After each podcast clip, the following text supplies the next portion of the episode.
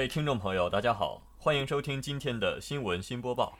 今天是二零一七年三月十七号，农历二月二十。首先，请您收听内容提要：习近平两会新语之语字篇；三幺五晚会曝光多家企业及产品；加强微语言治理，刻不容缓；校党委书记周浩波会见团省委书记赵红卫一行；外国语学院开展一学一做教育实践工作布置会。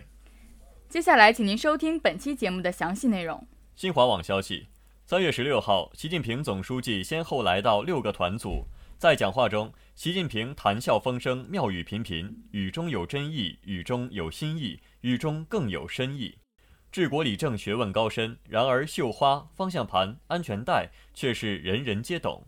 可这跟治国理政有关系吗？还真有。不信，咱们一起来听习近平总书记的修辞课。习近平参加上海代表团审议时说：“城市管理应该像绣花一样精细。”与此同时，习近平参加四川代表团审议时说：“脱贫攻坚全过程都要精准，有的需要下一番绣花功夫。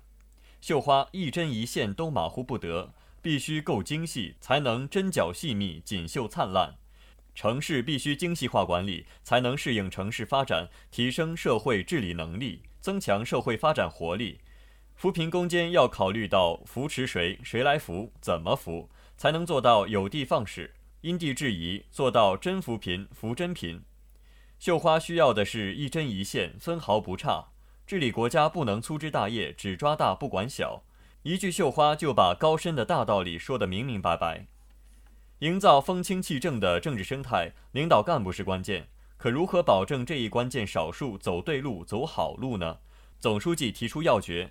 把好用全方向盘，系好廉洁安全带，记住了全为民所用，方向盘就不会歪。谨记老实做人、干净做事的廉洁守则，安全带自然可以保你平安。生动准确的比喻，总书记妙语谈治国理政，举重若轻。本台记者王佳磊。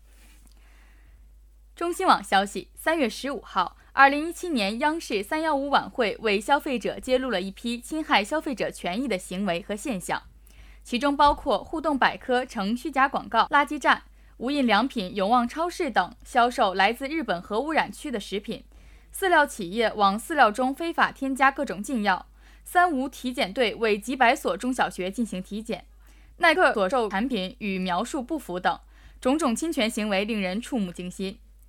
央视记者调查发现。互动百科这家号称知识共享平台的网站，背地里干的却是些见不得人的勾当。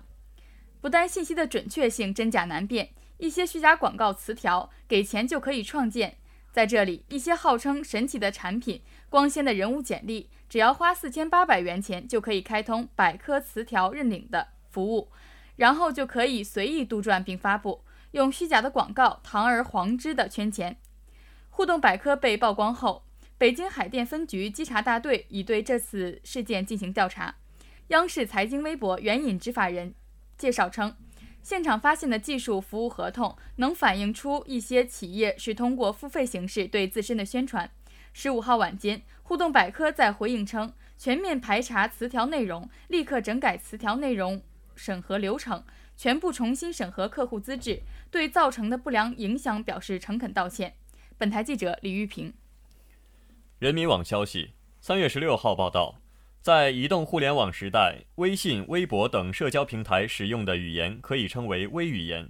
当前，微语言已成为人们日常生活中表情达意的重要手段。但微语言在给人们语言生活带来鲜活与清新感觉的同时，也带来泥沙与污垢。不少微语言呈现低俗化倾向，对人们，尤其是少年儿童的语言学习带来负面影响。当前。微语言的发展正在重构传统语言生活，比如一些人认为自己的微信朋友圈属于私域，因此说什么怎么说可以不受限制。事实上，朋友圈作为新兴的社交平台，人们对其性质至今尚未取得较为一致的看法，不能简单认为这里就是私域。朋友圈的出现使我们不得不对传统意义上的语境加以重新审视，因为从严格意义上讲。朋友圈就是移动互联网中的一个语境，在这个语境中，言语交际主体呈网状连接，关系错综复杂。加强微语言治理需要形成多方协同行动的格局。加强微语言治理，有关政府部门应在制度层面抓紧出台操作性强、易于落地的政策。网络社交平台的发展方、使用者也应从自身做起，努力防止语言污染。只有各方协同形成合力，才能有效清泥沙、去污垢，让微语言更加鲜活清新，让人们的语言生活更加丰富多彩。本台记者王佳磊。大学之声消息。三月十五号上午，校党委书记周浩波会见了来辽宁大学进行调研的团委书记赵宏卫一行。校团委书记吴继龙、校党委副书记郭长义也参加了本次会见。会见中，赵宏卫书记介绍了团省委在通过网络新媒体开展新青年思想引领的情况和总体思路，并表达希望与辽宁大学进行深度合作的发展构想。周浩波书记向赵宏卫书记一行莅临我校表示欢迎。并向团省委一直以来对辽宁大学以及辽宁大学共青团工作的关心和支持表示感谢。周浩波书记表示，辽宁大学始终高度重视大学生思想政治教育工作，并取得了一定的成绩。学校愿意在团省委未来开展青年思想引领工作中提供综合性大学的治理支持，并发挥积极性的作用。这次团省委赵宏卫书记一行来辽宁大学调研，充分展示了我校作为一所“二幺幺”综合类大学的水平与实力。相信辽宁大学在未来会更加重视大学生的思想教育工作与大学生的综合素质全面发展。本台记者王佳磊报道。大学之声消息：三月十三号下午，外国语学院团委一学一做教育实践活动工作布置会在文华楼二六六会议室召开。这是继学院团委一学一做教育实践活动启动仪式之后的又一次细化工作布置会议。院团委书记王佩莹老师、学院分团委学生会全体成员及院优秀团员代表参加了此次会议。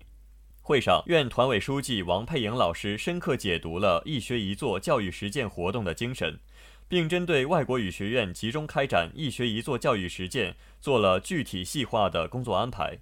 王老师分别从教育实践的重要意义，准确把握教育实践的指导思想和总体要求，抓好教育实践各项任务落实及切实加强对教育实践的组织领导这四个方面进行了部署。本次动员大会使同学们意识到，一学一做教育实践活动是时刻坚持党的领导，是在思想行动上向以习近平同志为核心的党中央看齐，是增强团员先进性和光荣感。为实现中国梦凝聚青春力量的重要抓手，也是做当代合格青年团员的行动指南。本台记者李玉平报道。本期的节目就为您播送到这里，感谢导播盛家鹏，编辑李玉平、王佳磊，主播李薇薇、刘运龙。接下来，请您收听本台的其他节目。